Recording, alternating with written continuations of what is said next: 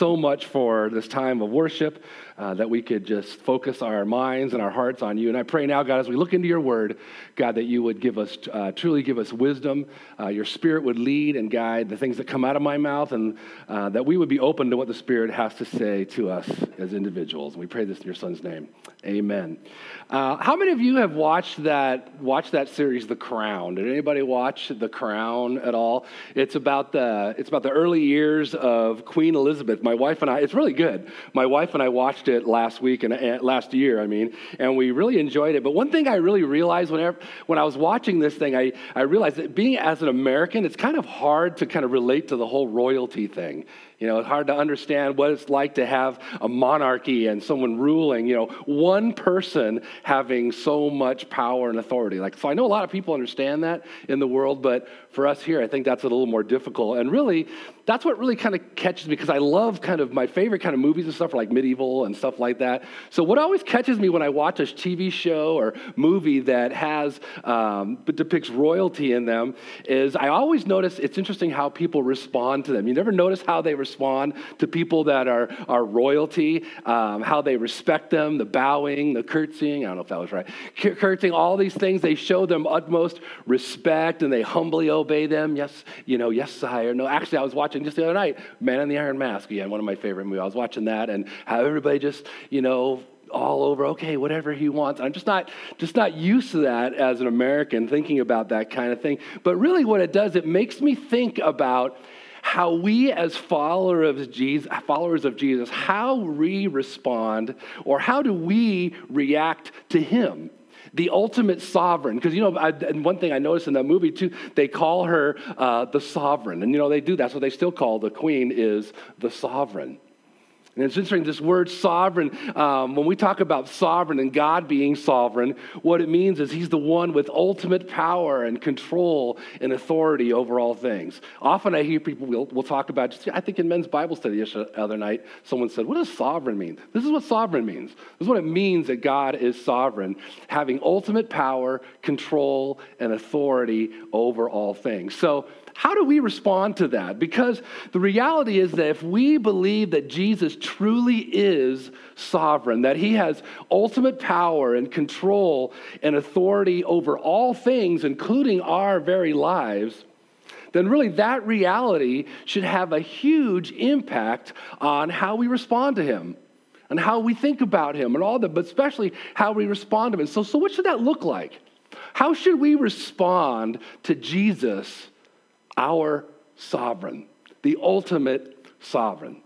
Well, this morning, as we're going to be looking uh, once again in Matthew here, uh, we're going to get a clear idea of what it looks like by how these people respond in these two stories we're going to look at, how they respond to his authority and how, how uh, his power, and how when they recognize him, when they finally recognize that, oh, he is the Messiah, when they recognize who he is, they respond in a certain way. And I really believe this is a great lesson for us how we should respond.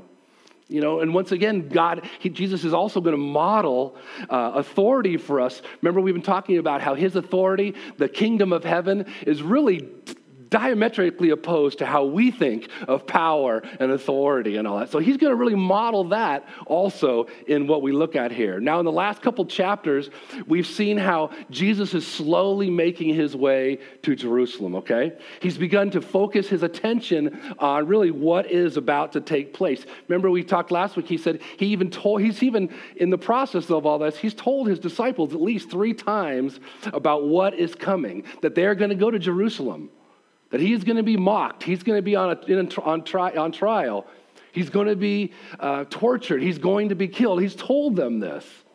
So that time is coming, and he's going to be condemned, and all that stuff that he's letting them know. Well, today's passage, we're going to see that Jesus finally gets there. That all this stuff that he's been telling them is going to happen, Jesus is now going to enter Jerusalem. He's finally there. And really, what we're going to do is we're going to be looking at the last week until we've been in this series for what seven years? No i'm kidding. Um, uh, we're the last chunk of matthew as we're going through matthew really this is the whole last week of his life the passion week they call it. That's what we're going to be looking at. That's what's starting uh, today okay? Really it's what's happening now is the culmination of all of jesus' three years of ministry is coming to a head right now. And we're only on chapter 21, and there's a bunch more. Like we said, we'll probably be into this till February or March still. So there's quite, there's quite a lot uh, coming. So let's start. Let's just dive right in and look at how that he models this and how people respond. Okay, look at uh, chapter 21, verse 1. Now, when they drew near to Jerusalem and came to Bethphage to the Mount of Olives, when Jesus, then Jesus sent two disciples, saying to them, Go into the village in front of you and immediately you will find a donkey tied and a colt with her. Untie them and bring them to me. If anyone says anything to you, you shall say, The Lord needs them, and he will send them at once. Now remember, Jesus and his disciples, they have just left Jericho, okay, which is the last major settlement until they get to Jerusalem and start making that kind of that 3,000 foot elevation climb to get to, the, to Jerusalem. And remember that they're also uh, a part of this larger crowd. It's not just Jesus and disciples. Remember, this is the Passover is coming. So they're part of this big, giant crowd of people that are coming from all over to celebrate the Passover. And we see now that as he gets closer to Jerusalem, they come to this small village of Bethphage, Probably just only like a mile or two outside the city walls. I have a little map here. You can see it's really just right outside, and this is where this is all going to pl- take uh, place. Now, it's, it's uh, no surprise that Jesus chose the week of Passover to do this. Okay, we got to understand there, Jesus doesn't just do stuff randomly. It doesn't surprise us that he chooses the week of Passover to, uh, to go to Jerusalem in a move that really will culminate, like I said, all of his ministry. I mean, because here's what's going on. During, during Passover, the population of Jerusalem could, could go up five times. It could just get massive. They, some people were saying, I was reading, over a million people could be in Jerusalem at this time to celebrate uh, the, pa- the Passover. So, really, this is a perfect setting for Jesus to draw attention to himself and to reveal his authority to the masses. Okay, this is a great time to do that. And we're going to see, really, in the next few sermons, we're going to see that he even ramps up some of his confrontations with the religious people, religious leaders as well. So, Jesus is really going for it now. He knows that this now's the time. And it's really interesting, though, because remember, we've seen that Jesus really has not tried very hard to make himself very popular, has he? Actually, he's tried really hard to do the exact opposite. He's, in a, in a sense, he's really tried to, to keep uh, his identity somewhat on the down low because he's been letting people know. But remember, he even when he healed the lepers, remember he healed the blind, uh, he told them, "Go and but don't tell anyone." Isn't that interesting? You would think you'd think he would say, See what I did? Ta da! Go tell your friends and neighbors. I'll be here all week, try the veal. No, he didn't do that. He's, he's wanted to keep it on the down low a little bit. I think one of the reasons, because he wanted to be able to minister to people. He wanted to come alongside people. And if he got hugely popular right at the beginning of this ministry, there's no way. He couldn't go into a town, he couldn't go anywhere. And he was already facing that, even though he was telling people to keep it on the down low a little bit. So this is interesting that he, that he would actually do this, but this, this makes sense now. He's, he's just going to go for it, okay? Well, the time is for keeping things hush hush and all that are over. It's done. That quietness, he's ready to go for it now. So his actions from here on out really are going to be a deliberate uh, pronouncement or a deliberate way of presenting himself as the long awaited Messiah. Okay? No holds bar from here on out. And he begins this whole thing with this elaborate entrance into Jerusalem. Okay? It, it, gets really kind of weird. It gets kind of crazy. And, but to prepare for this whole thing, he pulls two of his disciples aside and he tells them to go into this village that's just ahead of them, where they will find a donkey and its colt. Thank you, Devin, for telling me what a colt was a male child, I guess a young male. I don't know. Uh, yes, thank you and, uh, and, um, and untie them and bring them to him. And if anybody asks you, hey, what are you doing? Why are you taking that? He tells them, just tell them that the Lord needs them and he'll let, he'll let them go. Now, now, I read all sorts of things about this, but it's possible that Jesus might have had someone prepare, you know, ahead uh, of them that kind of prepared the way for this to happen. Um, someone who have already he knew already kind of prepared them. Could have been his omniscient power that kind of made this whole thing happen. Either way, the point isn't how that how he gets these animals. That's not the point at all. The point is why. Point is, why does Jesus go and get these two animals? Was, was it because he was all of a sudden tired of walking and wanted to ride the last mile or so into Jerusalem? Could that, could that have been it? I don't think so because Jesus and his disciples walked everywhere all the time. I mean, you never hear of Jesus, yeah, they jumped on the back of a, a carriage, or they, no, never. And they just walked about 100 miles, believe it or not, to get to Jerusalem. So I don't think Jesus was looking to rest his feet just for this little while at all. I think this was very deliberate. This was a de- very deliberate act by Jesus. Look at verses 4 and 5. He says, This took place to fulfill what was spoken by the prophet, saying, Say to the daughter of Zion, Behold, your king is coming to you, humble and mounted on a donkey, on a colt, the foal of the beast of burden. So here we see Jesus is quoting the prophet Zechariah in his prophecy concerning the coming Messiah and what it's going to look like when the Messiah comes to Jerusalem. He says in this, in this quote, he says, Rejoice greatly, daughter of Zion. Shout, daughter Jerusalem. Now, Zion, that represents the Jewish people, okay? The, Jerusalem and the Jewish people. See, your king comes to you righteous and victorious, lowly, and riding on a donkey, on a colt, a foal. So he's, what he's doing here, he's quoting from Zechariah. But did, notice something here. I hope if you notice that there's a little difference here. Zechariah includes the Messiah not only coming to them lowly and humble, but Zechariah says he's going to come with righteousness and he's going to be victorious as well.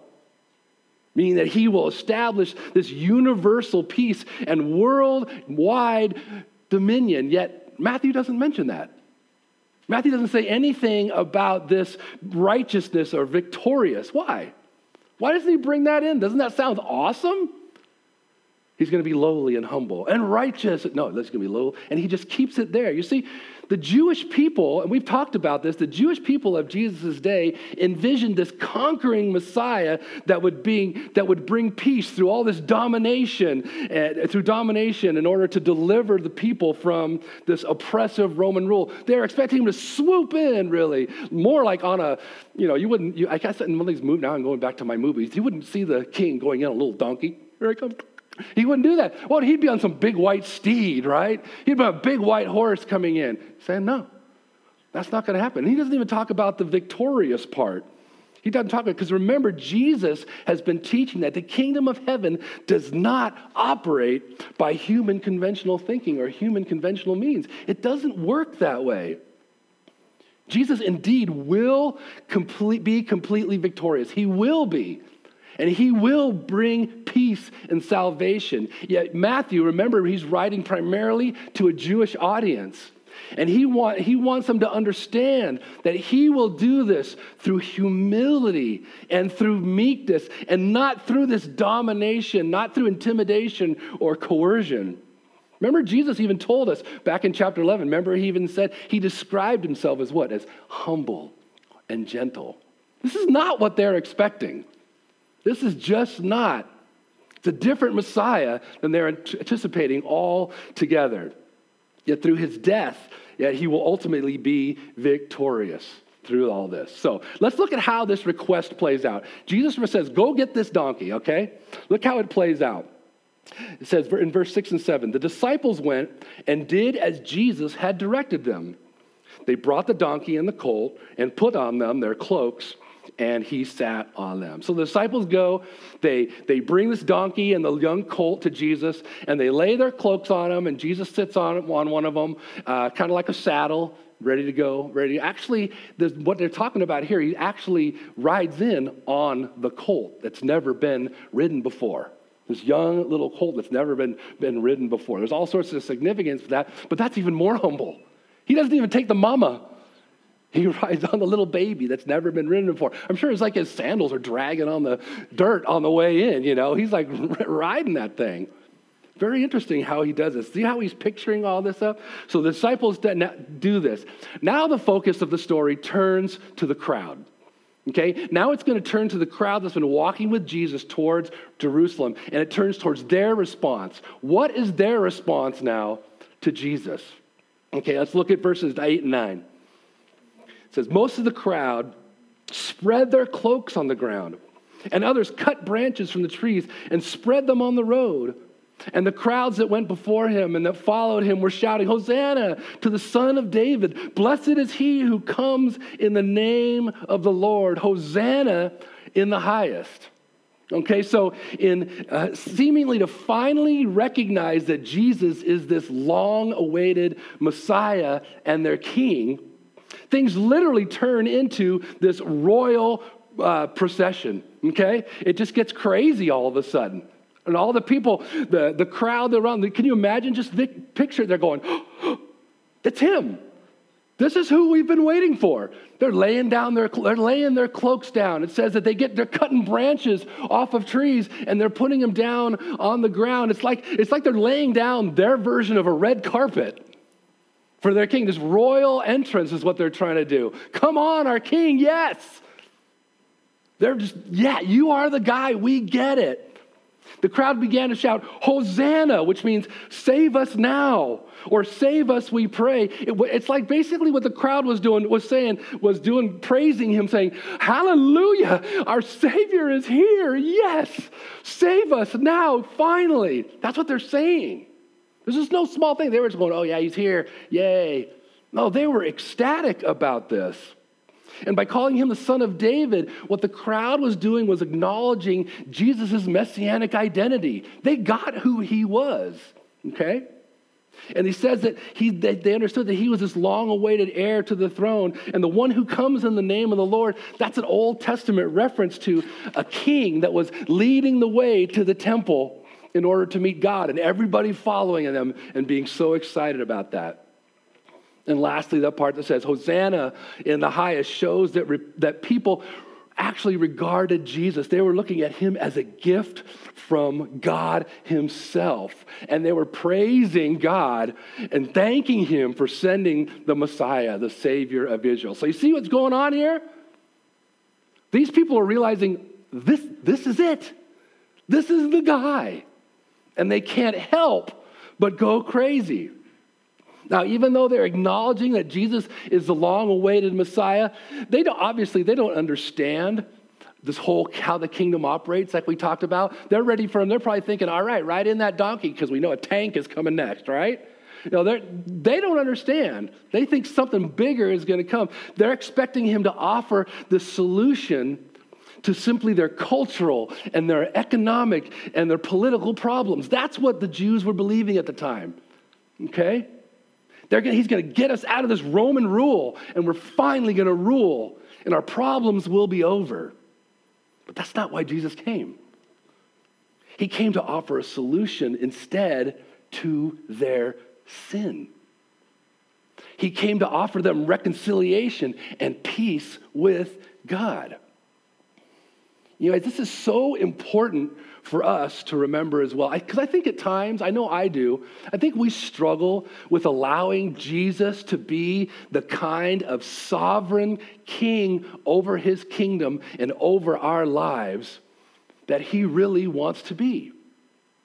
I think that often for us, Jesus being our king and having complete authority over our lives means that because he's in complete control, because he's got everything under control, he's automatically supposed to solve our problems and make our life easier. Ever found yourself there before?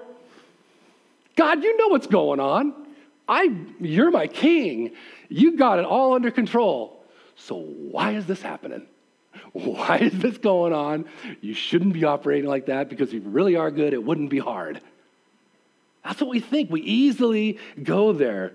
And the problem is that when we let that belief dominate our mindset, really what we're doing is we're setting ourselves up for frustration, for disappointment, and even resentment towards God. It's because we think that He's going to be this certain way because we completely misunderstand the realities of our King and what it means to be a citizen of the kingdom of heaven. and what his sovereign rule is supposed to look like. You see, Jesus didn't come to solve all of our problems and to make our lives easier. Nobody leave. I know you know that. He didn't come to, he did not come to do that. He came for something so much greater to offer us a solution to our sin, to offer us reconciliation and peace with God, to be our sovereign king.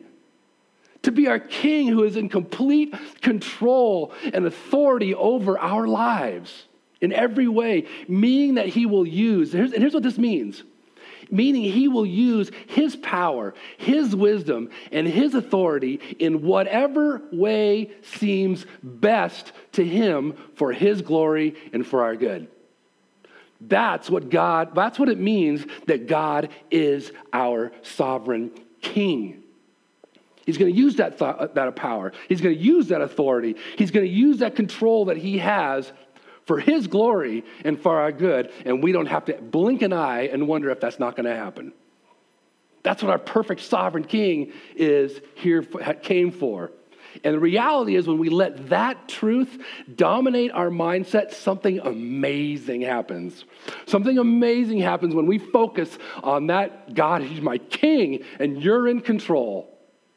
When we allow ourselves to soak in the truth that our King, Jesus, Jesus has not only provided a solution for our sin, but has complete sovereign control over our lives. We can't help but give him what we deserve, what he deserves, and what we so want to give him. You know what that is? Wholehearted praise. We can't help but do that. To praise the Lord essentially means to wholeheartedly give thanks and honor to the Lord for who he is and for what he has done. That's what it means to praise the Lord. To wholeheartedly give thanks and honor to him for who he is and for what he has done. You're thinking, Rob, this is such, this is so simplistic. What are you, what are you talking about? I'm at church. Of, of course, I understand we're supposed to praise the Lord. We just did that for 20 minutes for crying out loud. But I think we miss it. I think we really miss it. And we're going to see more and more how Jesus wants us to get it more and more. Because this is what's happening with these people that are with Jesus. When they realized who he was, and they didn't even realize who he was, if you think about it, but in their minds, from what they could understand, oh my gosh, you know who this is? They could not help but respond with praise to their king, even though they misunderstood what he was going to do. Man, how much more us that know we know the end of the story. We know who he is. Shouldn't be our, our life be a life of praise? I love that song. Your praise shall ever be on my lips. I love that. That's so true. Well, as a result of all this craziness going on that's out, outside, remember they're entering, you know, imagine people up on the wall looking, going, what is going on? It's not Macy's Day Parade time yet. They're thinking, what is happening out there? So this is all going on, and Jesus' entrance into the city is causing quite a stir. Look at verses 10 and 11. He says, And when he entered Jerusalem, the whole city was stirred up, saying, Who is this? And the crowd said, This is the prophet. This is the prophet Jesus from Nazareth of Galilee.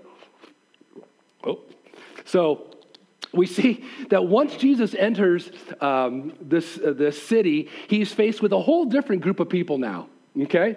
The crowd that was with him was comprised mostly of people that had come down north from Galilee to Jerusalem and they, they were familiar with his ministry. They had heard the stories. Most of them had probably seen a lot of the things that gone on. They understood what was going on. The people of Jerusalem, although they knew who Jesus was, because believe it or not, it's not recorded in Matthew, he had already cleansed the temple once at the beginning of his ministry. So they knew, they had heard of him and, and they'd seen him, but they were not aware of all that had transpired, all the teaching that he had done, all the things that we have looked at, the Sermon on the Mount, all these amazing things. They weren't aware of yet. So when the people hear this praising going on and they see that it's directed at this guy dragging his feet on a little colt, what is going on? They're like, what is happening here? We don't understand it. It says the city was stirred up. Really, that word means that the whole city was shaken. That's how, that's how, that's how impactful the praise of these people of Jesus was. It was absolutely shaking the city. It was having such an impact on them, they couldn't help but notice. And you know what? Isn't it so true? I don't know if you've ever been, hopefully you have been experienced this, where you have experienced what happens when people are exposed to people that are wholeheartedly praising the Lord. Have you ever been in a situation like that where you're just caught up on a Sunday morning or you're caught up at something you're at and people are praising the Lord and you're just like, you're just, you're just caught up, you're just caught up into it. Think about someone who doesn't know the Lord, someone who doesn't know Jesus, coming into a setting where people are so aware of their king, so aware of their sovereign king, and they're praising him like crazy, how can it not cause them to go, uh, first of all, some are going to go, these people are weird. Other people are going to go, uh, I need to know what's going on here.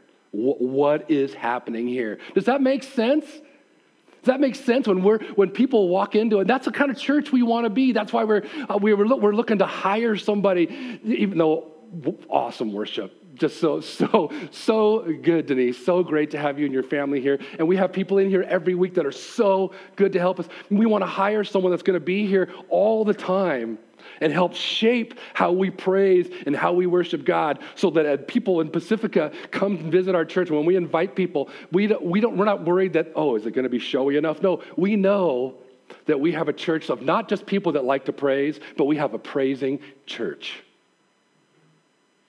I know many of you want to see this area reach for Christ.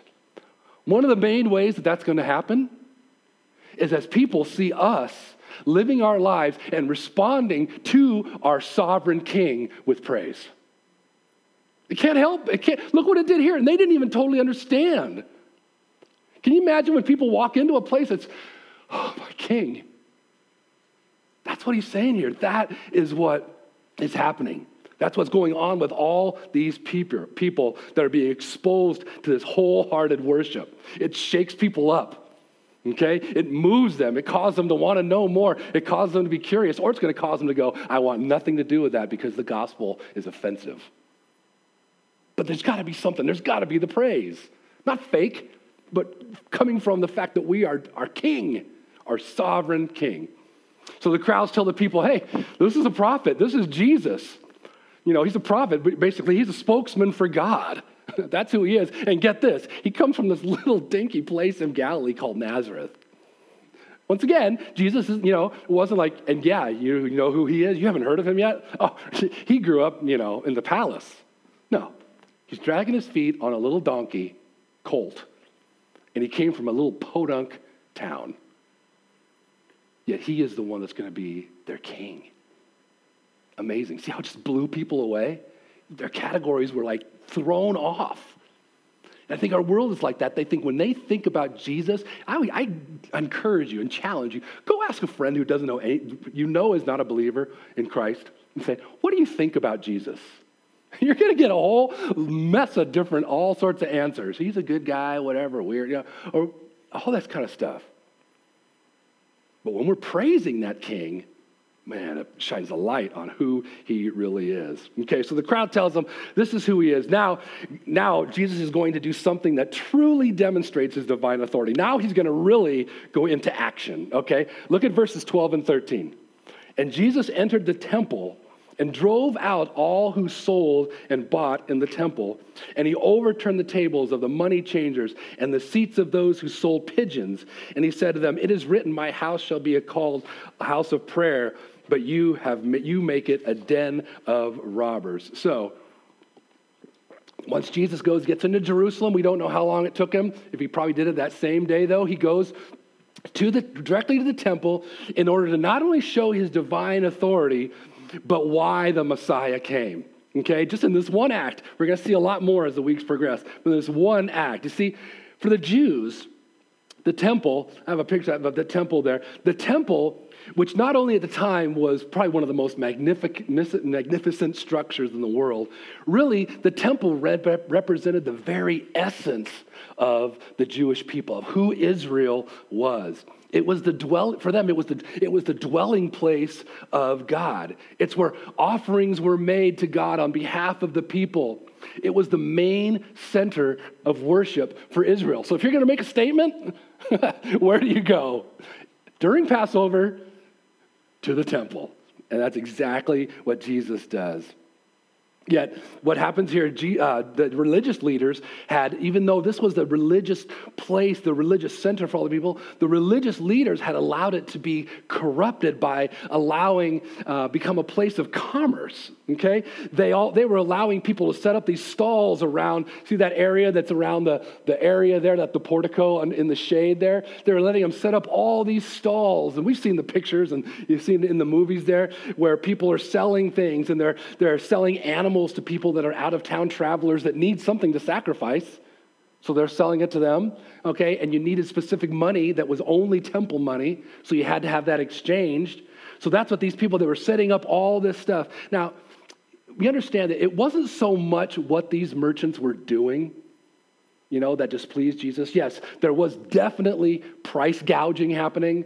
You know, people going, okay, I'll sell you this lamb. It's like, you know, it's like going to a Giants game. I want a Coke. What? You know, you know, it's like there were definite price gouging going on.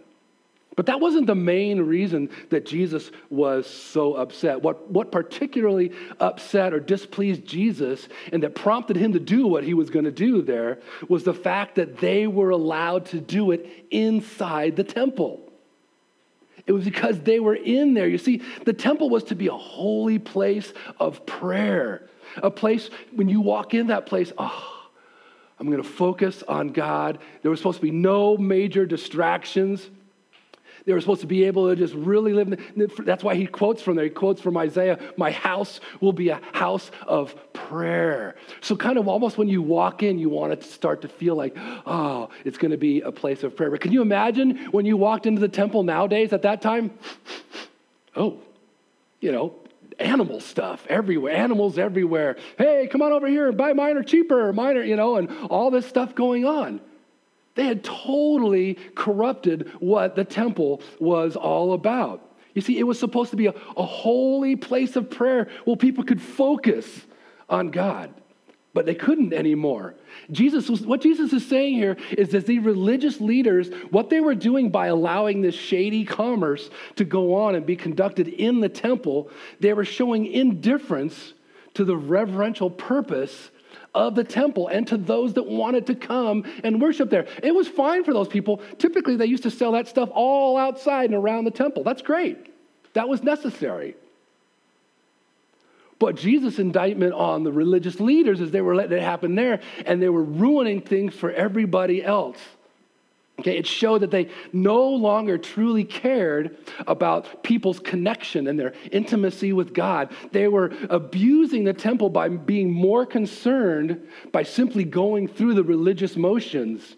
Okay, Jesus sees that. He calls them thieves, okay? It's an abuse of the temple. He, and he, he claims that these people are claiming, though, the priests are saying, oh, I'm religiously pure. I'm all that. And they come into the temple and say, hi, God, I'm with you, God. But the whole time they're, they're abusing the temple. It's kind of like us being willing to say, I'm going to live like crazy all week long, but you know what? I know I'm going to go to church on Sunday and ask God to forgive me, and it's all going to be good. Monday, party, or Monday, live like I want to live, greedy, selfish, all that stuff. Come back on Sunday. Hello, brother. You know, that kind of stuff. That's what he's saying. That's what these people are doing here. So he's like a den of thieves, of robbers. You're totally robbing everybody, yourself and everybody, and me as well that you claim to be religiously pure. It's not happening. So, Jesus, Jesus goes into action. So, claiming the authority to keep his father's house holy, Jesus goes for it. This is what I want to keep his father's house holy. And I'm sure this isn't how people expected. You know, he's going to look what you guys are doing. He's turning over tables. We don't know how many he overturned. If he if he sprinted around the whole thing or just did a couple, we don't know. But his point was that you guys have desecrated my father's house. You've ruined the experience. You've ruined the whole idea. Now, this once again had to be so weird for the people to see this. This is not the kind of way that people were expecting the Messiah to establish his authority. Remember? Wait, he's going after the temple. Shouldn't you be overturning like the Roman guard's house? Shouldn't you be doing stuff over there? they're, they're kind of confused at what he's doing here, I'm sure. I love what John MacArthur, Pastor John MacArthur, writes about this. He said, Our Lord is not concerned with the people's relation to Rome, He's concerned with the people's relation to God. That's his focus. His whole ministry here is given very clear perspective. He was concerned with how people worshiped. He was concerned with their relationship to God and not their relationship to earthly kingdoms. It was so important to him how it was with men and men and men as it was with men. It wasn't important. I'm sorry, it wasn't so important to him how it was with men and men. It was with men and God. That's why the Messiah came. They had it wrong. They said, No, you're going to turn the tables, right? It's going to be Rome, us, us, Rome now, right? Right? And Jesus says, No, you got to understand, I'm not really concerned about that relationship. That's not, that's, the, that's not the one I'm worried about. They thought it was the prime one. He says, No, that doesn't matter at all. I want you and God, my Father, I want you to be right, to be in a right relationship. So once again, we see how the people, though, recognize uh, how what Jesus does. Once again, um, they see what how Jesus they see his authority. For somehow they they recognize his authority, though, even though he's doing things totally backwards. They recognize his authority. And that's isn't that isn't that the way it works sometimes with God? God does things we don't expect, and then in the afterwards we kind of go, "Oh, that was God. That was a God thing." We might not have thanked him in the meantime, but then uh, while it's happening, then we go, oh, oh, okay, I get it. And this is what's happening here. Look what happens in verse 14 and 15. And the blind and the lame came to him in the temple, and he healed them. But when the chief priests and the scribes saw the wonderful things that he did, and the children crying out in the temple, Hosanna to the Son of David, they were indignant. So, immediately after going on this holy tirade that Jesus goes on, okay, right away, it says that he proceeds to heal blind people and lame people that were there. And we see this time, this time had children are recognizing his messianic authority and they begin to praise him. The kids start doing it now.